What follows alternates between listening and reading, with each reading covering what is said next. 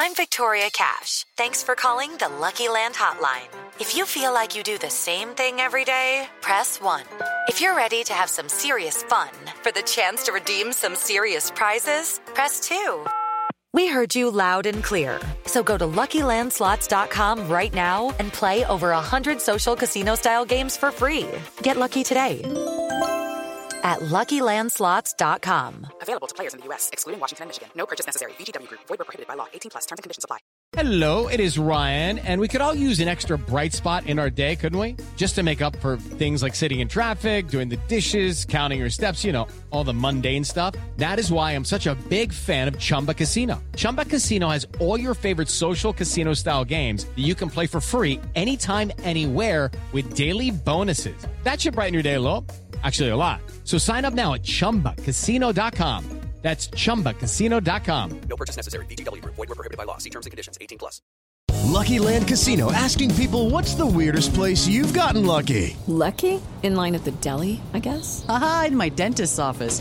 More than once, actually. Do I have to say? Yes, you do. In the car before my kids' PTA meeting. Really? Yes. Excuse me, what's the weirdest place you've gotten lucky? I never win and tell. Well, there you have it. You can get lucky anywhere playing at LuckyLandSlots.com. Play for free right now. Are you feeling lucky? No purchase necessary. Void where prohibited by law. 18 plus. Terms and conditions apply. See website for details. On Florida's Space Coast, we think you can have the best of both worlds. Kind of like right now. Driving, at your desk, maybe at the gym, but you're also grooving to some music. Visit us and you'll go to the beach and see a rocket launch or go kayaking and manatee spotting. It's all waiting for you on the only beach that doubles as a launch pad. Plan your adventure today at visitspacecoast.com. Hi, Paul Dennett here. Just letting you know that Cricket Unfiltered is now on Patreon. If you are a fan of our show and would like to support us with a few dollars each month, go to patreon.com slash cricket unfiltered or click the link in the show notes on your podcast app. Menas here. Our Patreon supporters will also get some pretty cool bonus content. Paul will be doing a series of cricket history podcasts. And Manners will be doing long form interviews with leading cricket personalities. All of these shows, plus other bonus features, will be available exclusively to our Patreon supporters. So if you want some great extra content, or if you just love the show and would like to help support us financially, please go to p-a-t-r-e-o-n dot com slash cricket unfiltered.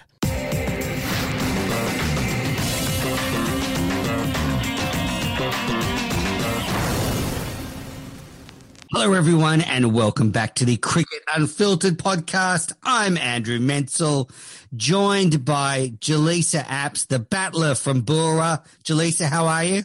Yes, I'm good. You know, it's not the first time I've been called the battler from Boorowa. And uh, I have to say, last week, I, I actually really enjoy missing out on the podcast because it means I get to listen to it.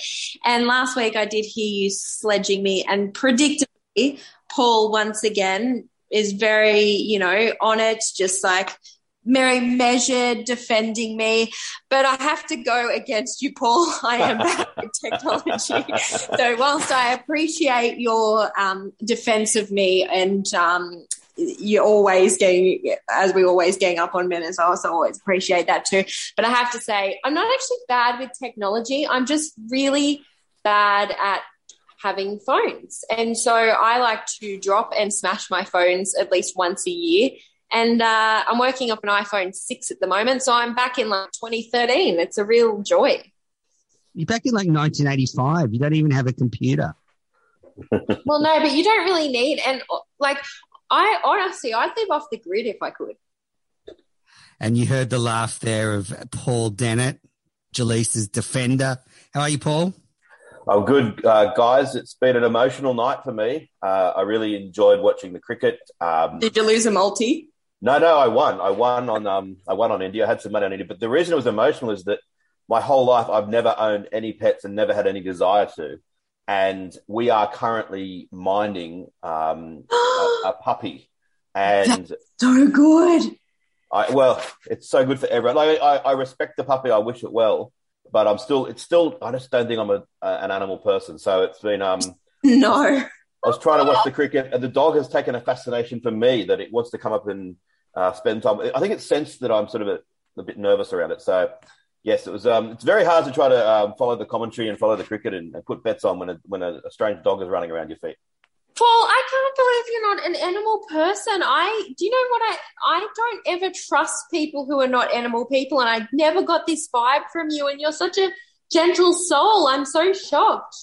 No, I'm not. I'm not not an animal person. I like. I like them. I'm just a bit sort of. I think I have a couple of bad experiences with dogs when I was a kid. Stray dogs uh, at a holiday place we we're at that were sort of um, chasing me and stuff, and I've just been a bit wary of them. So you know, maybe my, my wife is insistent that I will soon fall in love with this puppy and uh, everything will change. She's at this moment gesturing to me, saying that the puppy's hearing what I'm saying, and then that, that, that you know the puppy's not. yeah, don't say it in front of the puppy. my daughter's giving me the thumbs down as well.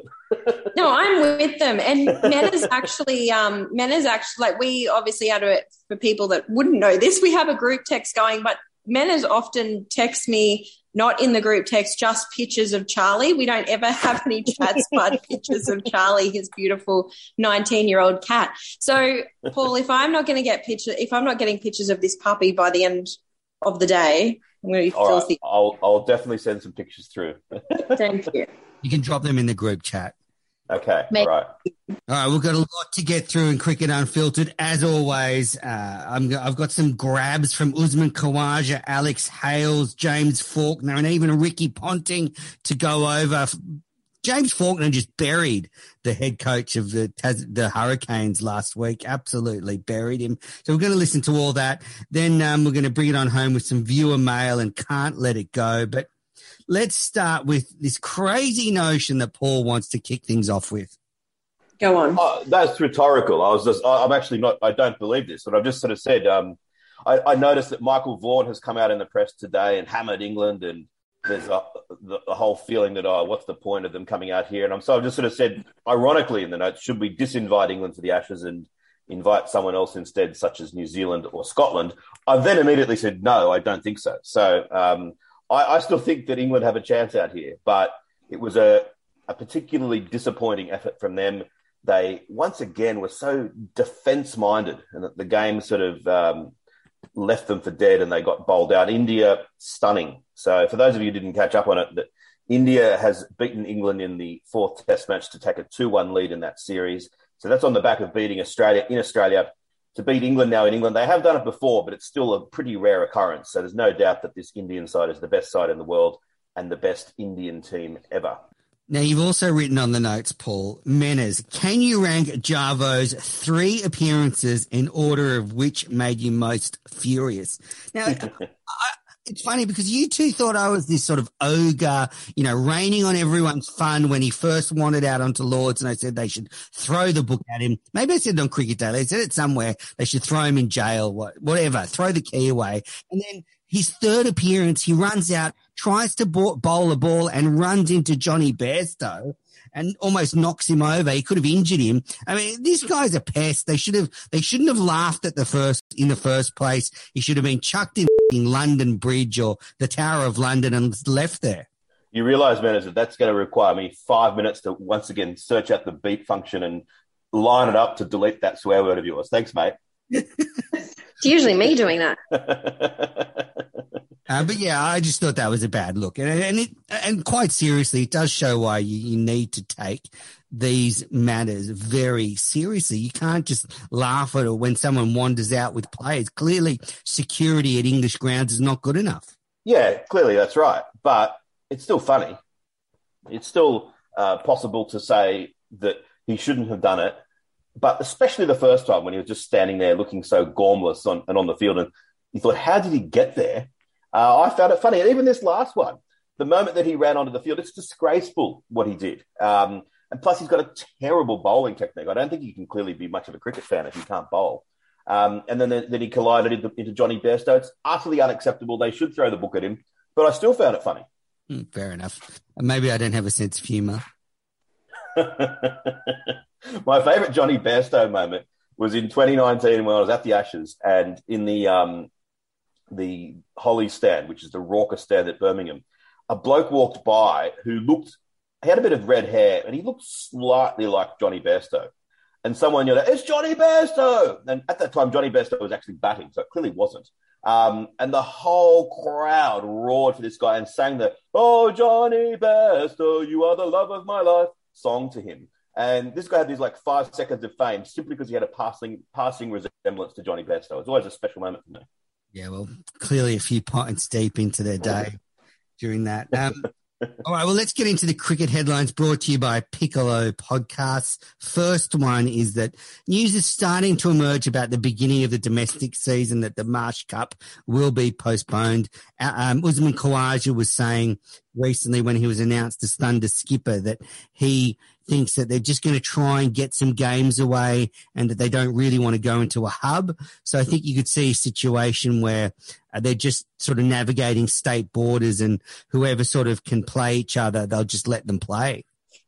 And I think that makes sense that they've just got to be pragmatic, get as much cricket as they can in, in, in whatever way they can. And, you know, uh, I know you love the, the, the, the competition manners, and I've over the years loved it a lot as well. But I suppose if, in terms of priorities, it's the first one that'll go. That's right. They need some red ball cricket to get ready for the Ashes, and the Marsh Cup's probably not going to uh, be able to, you know, move up the priority chain. So I'm happy for them. You know, we could see some funky scheduling where, you know, WA plays South Australia twice if their borders open, and I think Queensland and South Australia is open, so they might play each other, and you know, New South Wales and Victoria might be able to get some exemptions to play each other. But it's going to be a very peculiar start to the summer, no doubt. Yeah, I think they just. I agree. They just need to get the um, the um, schedule as done as much as they can and be pretty flexible with it. The one thing I think about this summer is I wonder if we're going to see all the broadcasting uproar that we saw last year when we saw Seven not wanting to pay the full price for the broadcast because no doubt the Big Bash is. I think we can look at it now and go, well, the Big Bash is going to be affected by uh, international players not wanting to come in and do quarantine and that kind of thing. I know in other sports it's um, a problem at the moment. So I wonder if we're going to have this whole saga play out again. I really hope that we don't because I think it's very damaging. I don't think we will though. Channel 7, they were completely bowled out by Cricket Australia. It was a terrible batting performance by 7.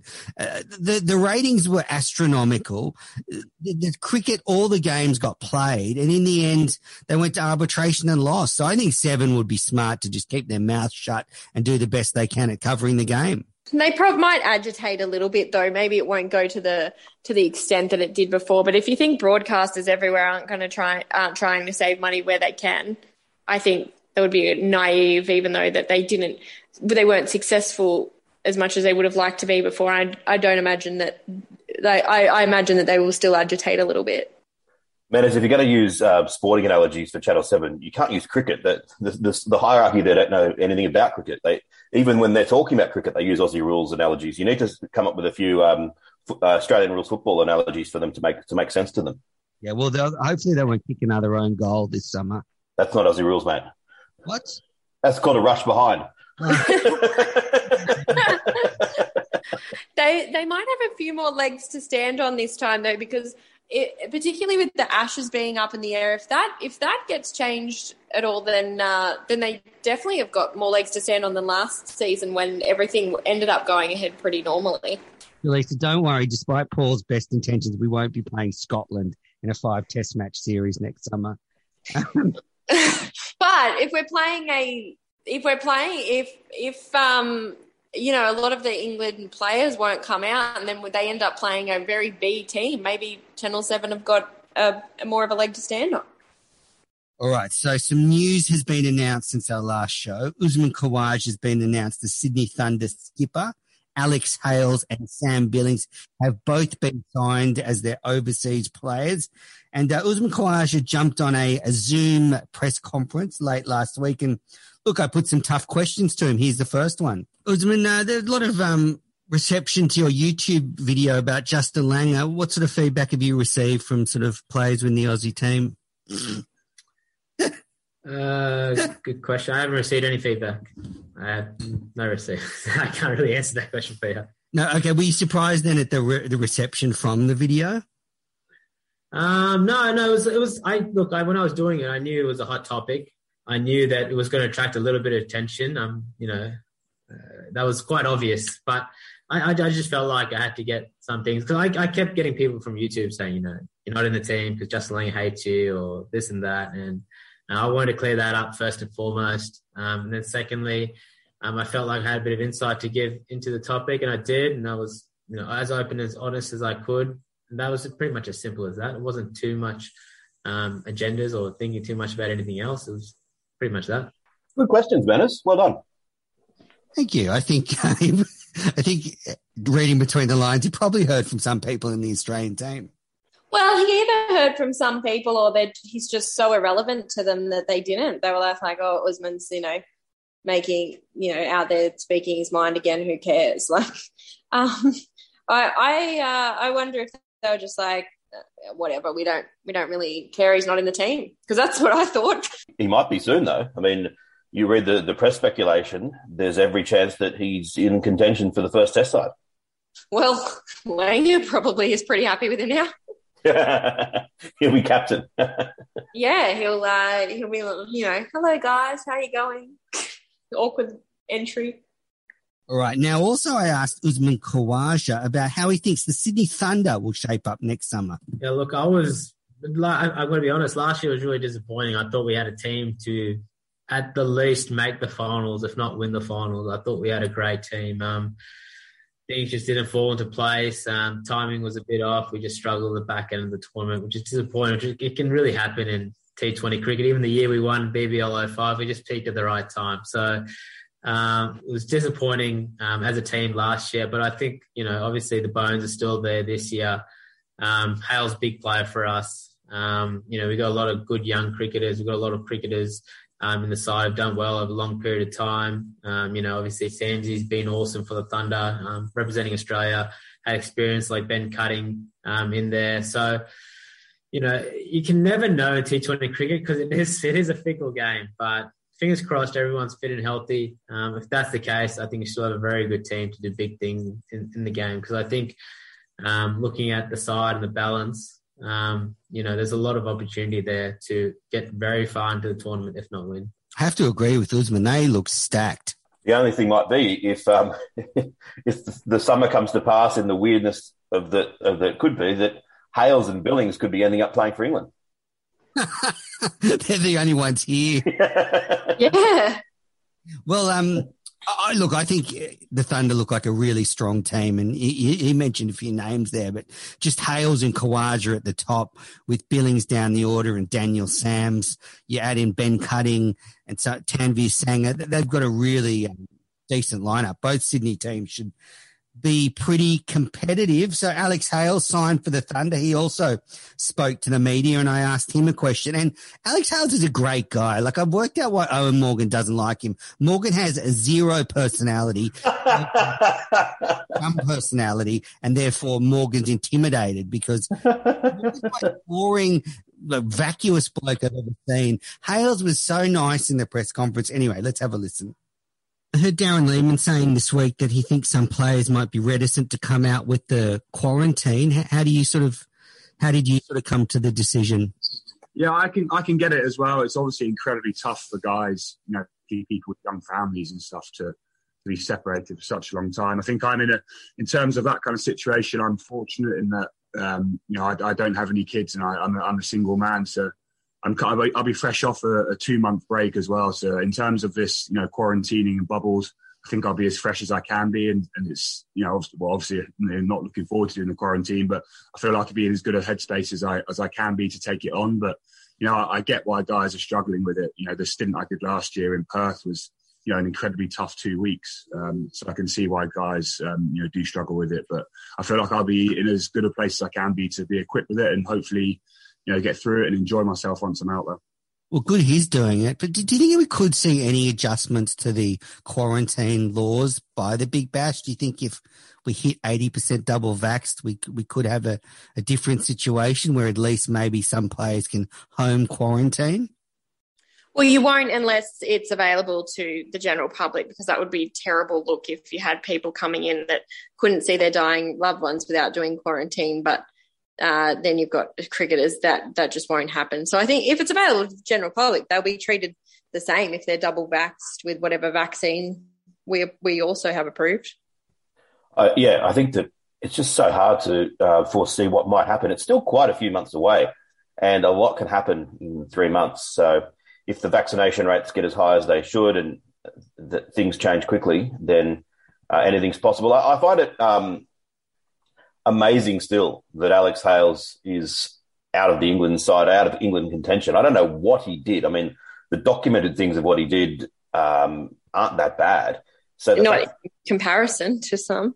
Exactly, and the fact that they didn't pick him uh, a few months ago when the COVID scare resulted in them having to play a side of almost entirely debutants. That's um, I, I just find that bizarre. As to Eoin Morgan, um, I, I think he's a great captain and he just seems like an intense guy. Remember that time, Menas, when we were in one of our first ever little press group gatherings and um, he walked in and one of the first questions someone said to him was, um, you know, you're going to have a beer with, I know Kevin Pietersen's in town, you're going to have a beer with him um, after the game tonight. And he just sort of looked at them, paused for two seconds and went, no. it was fantastic. that was the game he hit a six off the final ball at Thunder Stadium to uh, win the, the, game for the Thunder. It was quite incredible. I thought um I thought it was something interesting that you pointed out um last week, Paul, when you were talking about um quarantine and players maybe not coming for the big bash and that kind of thing. When you were saying, well, um, you know, it it is funny listening to people um in England. I think we've all got friends or whatever in England. They're like, "What's wrong with you guys?" And I find that quite a funny question. Like, what's wrong? Why aren't why isn't this how did australia bungle this so badly? It's like oh no we just don't have dead bodies. That's the difference. So even though everyone's quite critical about quarantine and coming and players having having to do quarantine when they've been open for months blah blah blah it's like yeah but we're not quarantining with like 50,000 people dead are we? Like well that's exactly the point that yes we screwed up the vaccine and the federal government should have got miles more of the vaccine in so we shouldn't be where we are. But given that that happened then I think we had no choice but to have lockdowns that we've got now. And these lockdowns and the state border closures and everything are a nightmare. But the alternative is to go down the path that many other countries have gone down. When, as you said, there is just um, people dying everywhere, and I, would rather I'd rather what we've done. Yeah. Paul, you brought up about Hales, and uh, didn't he fail a drug test in the lead up to the 2019 World Cup? And that was uh, yeah led to this fracture. And I think there's just a bit of jealousy from Morgan because obviously Hales was invited to a party and Morgan's never been party. no, I mean, yeah, like he shouldn't have done that, but it was a recreational drug and I can see why that they, I can actually see why they would have kicked him out of the World Cup for that. So listen, listen we are serious about winning this. Um, the fact that you're out there clearly getting ready to party, we don't want you. But God, you know, it's two years ago. Um, you'd think that after so many other people have had so many other things forgiven, there must be something more at play than that. Yeah, well, I think Morgan just doesn't like him. Um, all right, I got one more clip from Alex Hales. Um, you know, I'm fascinated with the hundred. I'm just curious if uh, what you thought of the hundred format, and if you think there's anything the Big Bash could sort of look at that worked well. Um, yeah, uh, it, it, was really, really good to be honest. It was a huge success. Um, really enjoyed the format. I like there was a couple of rules I did enjoy. I, I enjoyed that you know once if if a batter hits one up in the air and gets caught, it doesn't matter if they cross. You know the new batter faces regardless, which I think you know could be brought into cricket everywhere. I also quite enjoyed the you know two two sets of five balls or two overs in a row at the same end. It definitely added to you know the speed of the game and made it a bit quicker. So you know, there are two rules I particularly enjoyed. But yeah, I think you know it's got people talking about cricket, and it seemed to it seemed to attract a new you know a new clientele of, of followers to the game, which is exactly what we wanted to do in England to try and grow the game. I want two overs from one end next summer. I don't see why we can't do it. Oh, he missed an opportunity then. What he should have said in your straight away, he should have said, "Yeah, I think that I've always thought the Big Bash is three and a third overs too many, and now this has proved it." I, am really disappointed with you, Menas, because I think the obvious follow up questions is, and what about last man stands? Any rules? Do you think you should be able to get uh, two people out with one ball? This is why I need to get on these press conferences. We need double plays, Alex. Yeah, we did. We should have gone in as a team. But, but would you would you both be happy if they just said, "Look, we're going to bowl two overs from each end now to save time because they keep complaining that the 20 over games are going a bit long once you add in breaks and stuff. Why not shave a bit of time like that? The problem is, I think that that would not go down very well with Channel Seven, where that they would be banking on an, o- an ad after each over, and to suddenly cut that in half, then the revenue would diminish substantially. Well, I sort of just want to hear the opinion of someone who's a bowler, not a batsman, on that. Would they like that? I guess you could you can still switch bowlers, but um, maybe not changing ends. I'll tell you the one thing that I really, and I've said this before, but that, that I loved about the 100 was that having it up on the board the moment that the, the, the time that the overs need to be bowled in. Otherwise, the every over that's not bowled by that time, you have one fielder less out of the circle. And I said this on Twitter the other day. They should just immediately bring that into Test cricket. But the first day of the first, of this Test match, there was nothing doing. But England only bowled uh, 25 overs in in the first two hours. There's no reason for them not to have bowled 30. If it's up to me, I'd say right, that's five overs that you're short. Straight after lunch, we have some penalties, and I think one one penalty that would work would be to rob them of two fielders. So you, you go out there with only nine for the first five overs after lunch. See how you like that. They would immediately start bowling more quickly, and the problem would be solved. Agree. All right, now, now heading down south to Tasmania. There's been some controversy there. It's all kicked off. James Faulkner was not. Well, he wasn't able to come to an agreement to play for the Hurricanes next summer. So unfortunately, it looks like not only will James Faulkner not play for the Hurricanes, but he won't be in the Big Bash at all because most of the other clubs have sorted out their lists, which is a huge disappointment. Their what? What was that? Their squad. Their squad. Oh, AFL. I wish you hadn't heard that. Um, I, I certainly. If you edit that out, I'll be filthy. yeah, so you're kicking goals, Manners. You're kicking goals, mate. Yep, another own. um, so, uh, so James Faulkner, and he did so well. And I don't know if anyone remembers, but in the Pakistan Super League when it resumed, he was taking wickets for fun. Um, so unfortunately, we won't uh, see him in the Big Bash. And boy, he was on a show, an SEN show called Jack and Paney, which has Jack Riewoldt and Tim Paine, the Australian skipper. So there was an interesting dynamic with Paine conducting this interview, but um, Faulkner didn't hold back. Let's have a listen. Yeah, look, uh, I found that pretty hard to take when I first when I first heard it on the phone. Um, I found it pretty disrespectful for um, what I've sort of given to Tasmanian cricket. I've put my heart and soul into it, and to um, to hear the hear the initial offer, and that's what it all comes down to. Um, yeah, it sort of cut pretty deep. And then he goes on to talk about the head coach, Adam Griffith, and again, doesn't miss. Um, after saying that I've got no issue with the board and um, the players um, and the supporters, I think you can probably read between the lines there, there Jack.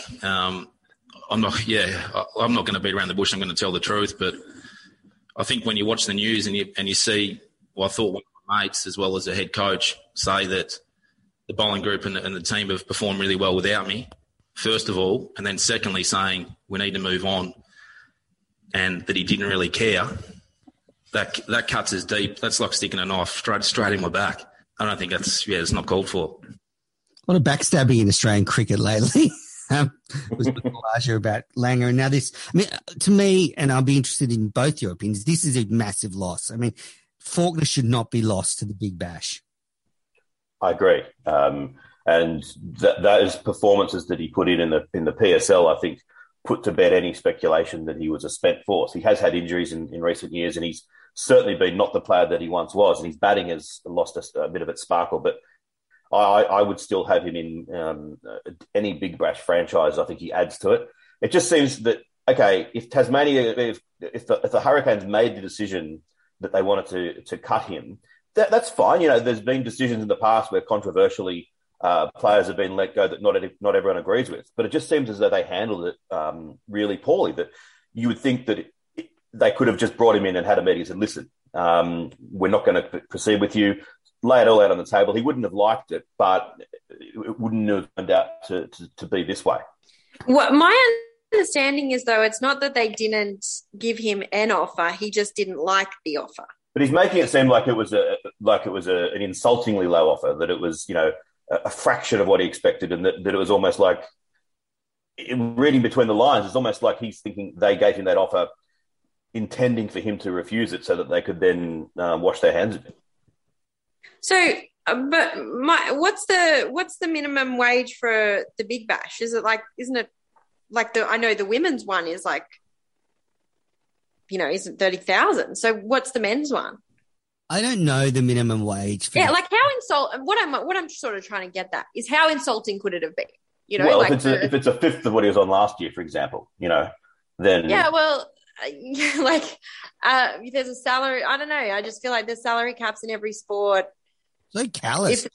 If they didn't think that he was worth, if they were like, no, no, we want to spend. There's a salary cap if they want to spend it on other players. I think sometimes you've just got to. I mean, it's it's James Faulkner. It's not Steve Smith. Like, you know, yeah, yeah, he's done really well. Yeah, he's. But there's there's a lot of really good bowlers out there. I'm not that upset.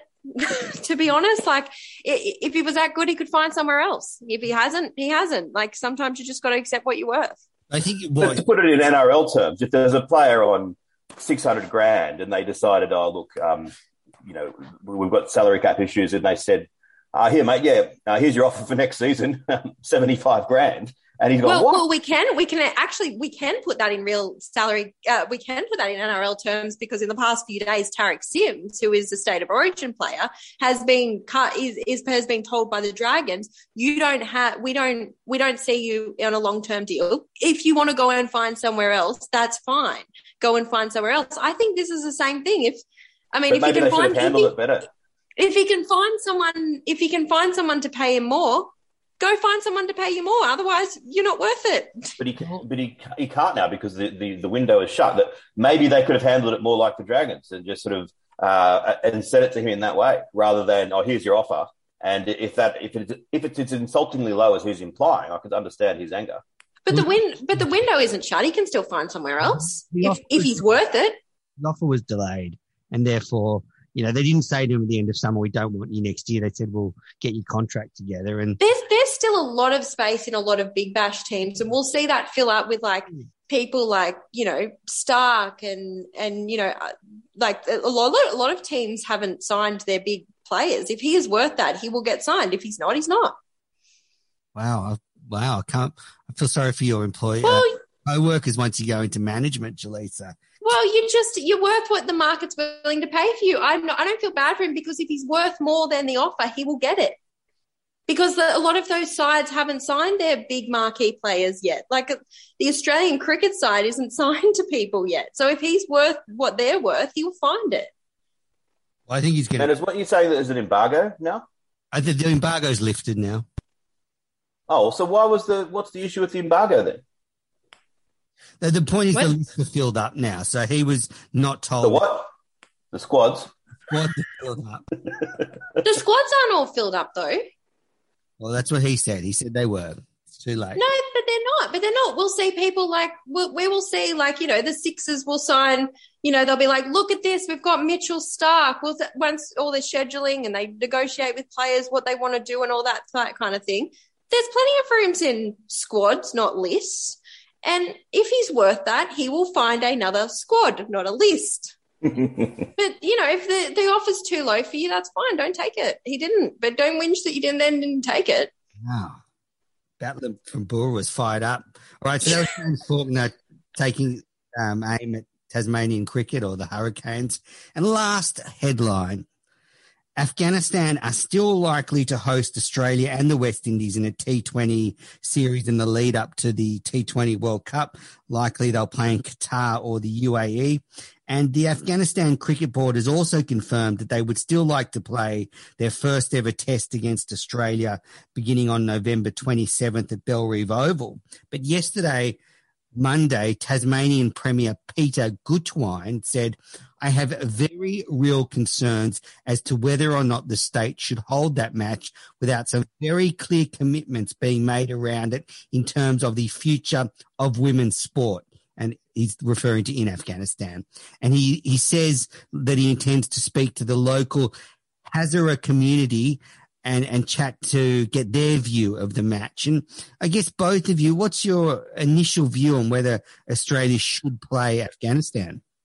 Um, I think it'd be disappointing with given the first test under the circumstances it, that it is. I would have liked it to have been a bigger occasion where you could have crowds and it could be like a real celebratory thing for being the first one. I don't like that it's going to have to be like probably, you know, all negotiated with quarantine and borders and probably no crowds. I, I, I would like it delayed if it meant it could be a bigger spectacle. No, but I think the point is, should we be playing at all? That with the Taliban taking over, and if if there's a feeling that potentially if they are also going to say, for example, ban the Afghanistan women's team from playing, that by engaging with the Afghanistan men's side, it's sort of allowing a form of soft diplomacy from the Taliban that they can sort of say, oh, everything's still normal, we're still playing sport, even if they are actively um, stopping the women's team from, women's team from playing. And I think that it's a very difficult situation. There's the parallel; it's not a perfect parallel at all, but with South Africa, where by stopping all forms of sporting relations with South Africa, it's widely accepted that that helped to slowly bring, bring about the end of apartheid. I, I think it just needs to be up to some much more geopolitically expert people than me to sort of work it out whether or not it would be the right thing to do because it would be heartbreaking to ban the men's side. Um, and I'd feel that really, really bad about that. But if that's the right thing to do, then that's what should be done. Yeah, I I don't know. I'm a bit torn. Maybe it's for the for the men's side itself to take a take a stand. Like if um rather that like the Afghanistan men's side to decide whether it's appropriate for them to play rather than us decide whether it's appropriate to play them. I don't know. It's a really hard one because then we had like, you know, we had Afghanistan athletes compete in the Paralympics, which was really good. Is that kind of, can you draw comparison with that? I don't know. It's a, that's a, it's a tough one. Again, I, I think you're right, Paul. I think it's like more geopolitical minds need to figure that out rather than sporting minds. Yeah, it needs to be an international sort of decision. But there's also that hybrid solution of um, where, like with the Russian athletes in the Olympics, they competed, but they didn't technically compete for Russia. That I suppose the Afghanistan men's side could play, but in some different format. I, I don't think it can be up to the players though, because if they were to sort of unilaterally decide not to play, that would put their own families in such danger that I, I can't. I don't think that they can be asked to do that.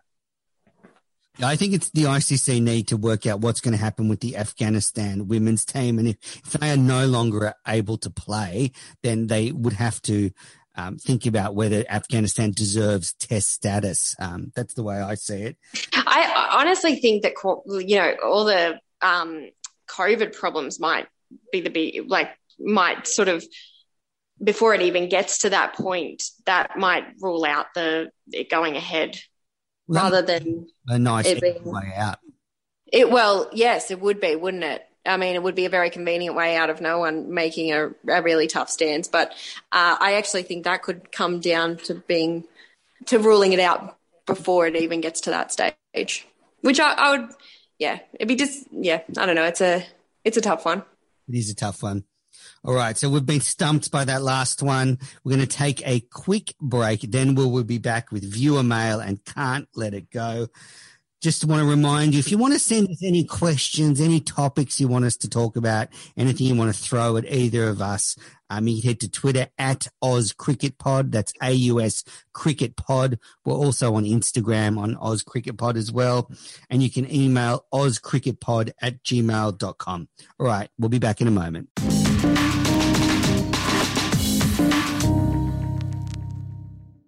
You're listening to the Cricket Unfiltered podcast. I'm Manners. I'm with Jaleesa and Paul. And we got some messages um, after our anniversary episode the week before last. So Sam has written in, Langer has to go, Manners. The sooner they get Gillespie, Punter, or McDonald in, the better. So um, another one on my side. James, geez, Manners, you and Langer are cut from the same cloth. What an insane rant. I didn't listen back because I have no idea how insane it was. And then one for Jaleesa, Paul Bonso. Great episode, guys. Looking forward to angry Jaleesa Apps in the coming weeks. Your turn, Jaleesa. Well, James Faulkner copped it, that's for sure. Well, James Faulkner would disagree. All right, now it's can't let it go time. That little bit of cricket news you just can't let go through to Josh Inglis. Jaleesa, what's your can't let it go? Um, my can't let it go is uh, a little bit of a funny one, um, and it's a tweet that comes from um, Paul's best mate, not Ollie Davies, his other best mate, um, Dan Christian, who posted a picture with a tweet George Bailey told me he was keen to improve the lines of communication between players and selectors. I don't I didn't think that this was the way I was going to find out I'd been dropped though. Bravo, George. And he's got a picture here from a newspaper um, from a cryptic crossword. And I don't know where the cryptic crossword was or what newspaper, but um, in clue 23, it says Indigenous Sydney Sixers and ex Australian T20 all rounder. He's a legend. He should be captain. He should be yeah. captain for the Ashes. So, um, and the answer was obviously Dan Christian. So that was quite, quite funny one. also, someone had like uh, a lot of people had replied with the answers to other clues, which was quite funny. Although comments were like, "Oh, just so you know, nineteen across is this, and fourteen down is this." It's quite funny. That's a good one, Paul. Do you ever can't let it go? Yeah, um, just that last night, as England were beginning their runs chase, Michael Atherton, who was just about my favourite commentator, was asked how should they approach this, and he gave the compulsory answer, which is they should just bat normally, and at lunch, if things are okay, slightly increase the tempo, and then at tea, assess the situation. If they need to get five and over, and they've got you know maybe eight wickets in hand, then maybe they can go for it. This is the the, the conventional wisdom that you you're, you're almost not allowed to even contemplate that you're going for a runs chase. It, it's like a superstition that if you even indicate yes we're going for these runs, then you'll immediately lose. I think that needs to be turned on its head. Last night uh, on on night four, the pitch was as flat as a tack, and the start of day five, it was the same thing. Because England went out with their usual openers, um, Burns and Hameed, who scored really, really slowly, they squandered those great those, those great conditions. And all of a sudden, midway through yesterday or day five, when the ball started reverse swinging, they collapsed and they were nowhere near. Burns made 50 off 125. Hameed made 63 off 193. Now, on one hand, yes, they're the two top scorers of the side, well done. But on the other hand, scoring at vastly under a strike rate of 50, it cost England any chance they had. I really reckon. And if you look as well, just before they came out to bat, the Indians beforehand, Shardul Thakur made 60 from 72, Umesh Yadav made 25 from 23, and Bumrah made 24 from 38. I know it's different when you're then coming out to bat and you're not, not a tail ender having a bit of a swing. But if they had said, right, let's just uh, open up with, uh, I don't know, Root and Bairstow and get them to play normally or even go more aggressively than that, tell them, yes, we are going to go for these runs. Um, we're not going to bat it out and survive. The, the 120 something overs, we're not going to bat those out. Let's actually go for the runs. That's our best chance of winning the game. And also our best chance of drawing the game because uh, Kohli won't be able to have massively aggressive fields in. They do this all the time, England. Uh, completely negative, completely defensive. And it was in- instructive. One of the commentators said that Mark Waugh just contacted him and said, if England don't go for these runs, then why are they even bothering playing cricket? Which I think was a pretty good, um, a pretty good expression. I have to agree. England should have been more positive. I, I do see the value, though, in a top order laying the platform for the lower order. I mean, you cherry pick those stats from the Indian order of Thakur, Yadav, and Bumrah, but the foundation for them to play the way they played was laid by the top order. But I, I do think it comes down to intention. Were England going for the runs? And on during that first session on the fifth day, they just weren't positive enough, and it did put them behind and sort of took the win out of out of um, reach. So yeah, I agree with your overall point, but I think you shouldn't undervalue what a, a good, solid top order can do. Now you've just cherry picked those stats as well, because in the first innings, Thakur scored even faster. He scored the fastest 50 in the history of cricket in England, and he did it off no platform because they'd all collapsed. Uh, I think that the notion that um, that you've got to have that platform it sometimes is relevant, but it doesn't always follow. I think that in, in, this case, in this second innings, where it was so flat, it was so flat, it was so flat, and then it started to reverse swing, they'd squandered the opportunity to the, for their best players and their most aggressive players to bat when the conditions suited. Well, mate, all I want to point you to is some of Justin Langer's great times as part of the engine room in Australian cricket. You need a top three that is an engine room, and uh, you could, you're right. It doesn't always play out that way, but I still think um, it's important. I'll tell you what. If Langer had opened the batting, um, Langer often scored much more quickly than people people gave him credit for. I reckon if Langer had opened the batting um, on that flat pitch on day four, uh, he would have gone along at um, a, a pretty brisk strike rate, and um, he, he would have done quite well. But he's obviously, uh, you know, a bloody good player. Alrighty, now my can't let it go. Final bit of sound. Ricky Ponting was on the radio in Western Australia speaking to Adam Gilchrist and on a, an SEN show called Gilly and Goss. And have a listen to this. I think there's a little bit of a, a sly dig here at some of the cricketers around the world.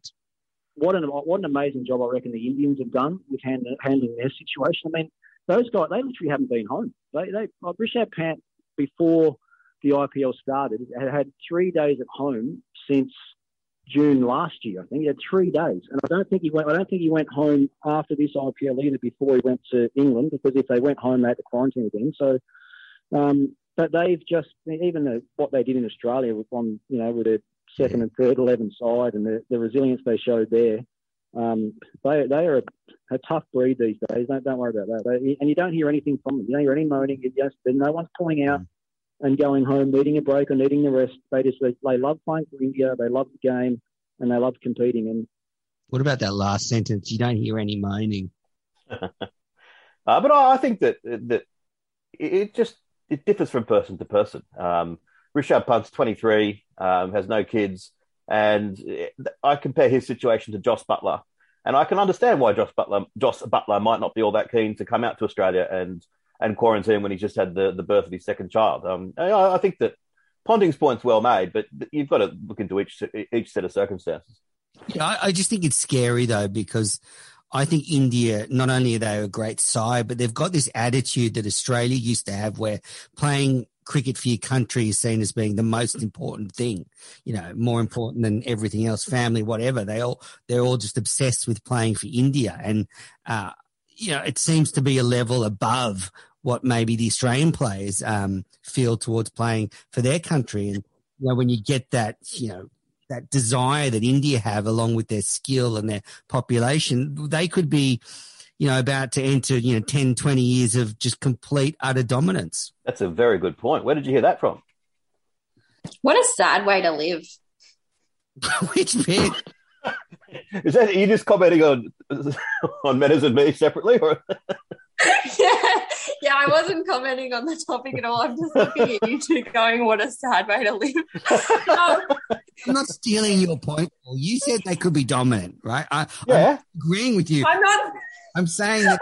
Look at this from Ponting saying the players don't care. They don't even want to see their families. They just want to play cricket all the time. no, no. But the point I'm making is that when you said suddenly as though they might dominate for ten or twenty years, after having rubbished me all the time for suggesting that, I thought you were being ironic and amusing, and now I find out you're actually being earnest. That's a bit disturbing. What a sad way to live. I was never rubbishing you saying they could dominate for 20 years. I think I often agreed. I think all I ever said was it's scary. I mean, it was. Ah, okay, fair enough.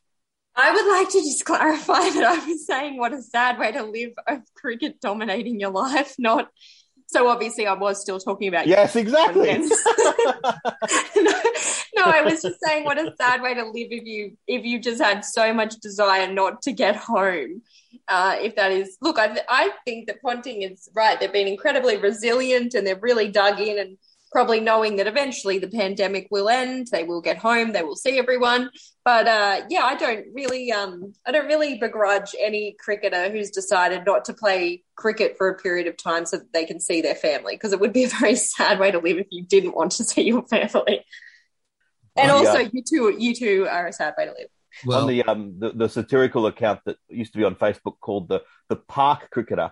He had this thing. He was a, he was a fake character, but um there was one thing where the, he said the cap the, the the coach said right um we're doing catching practice now at the end of uh, like a Tuesday night training. We've got to catch 25 in a row uh, before we can go home. And he said, I kept on deliberately dropping them so I wouldn't have to go home and see my wife and kids.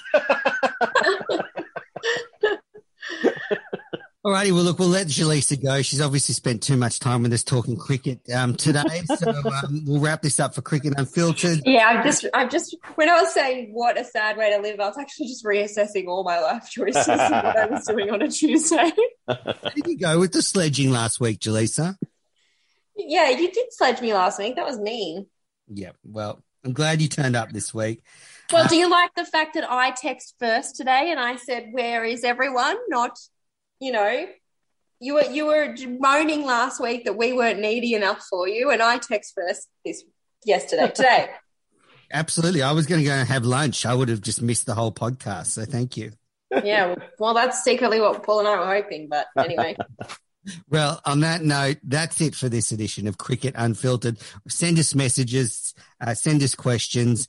Um, I've been joined by Jaleesa Apps, the hostess from the um, Channel 10, and um, Paul Dennett, and we'll be back next week. Makes me sound like a flight attendant. I know.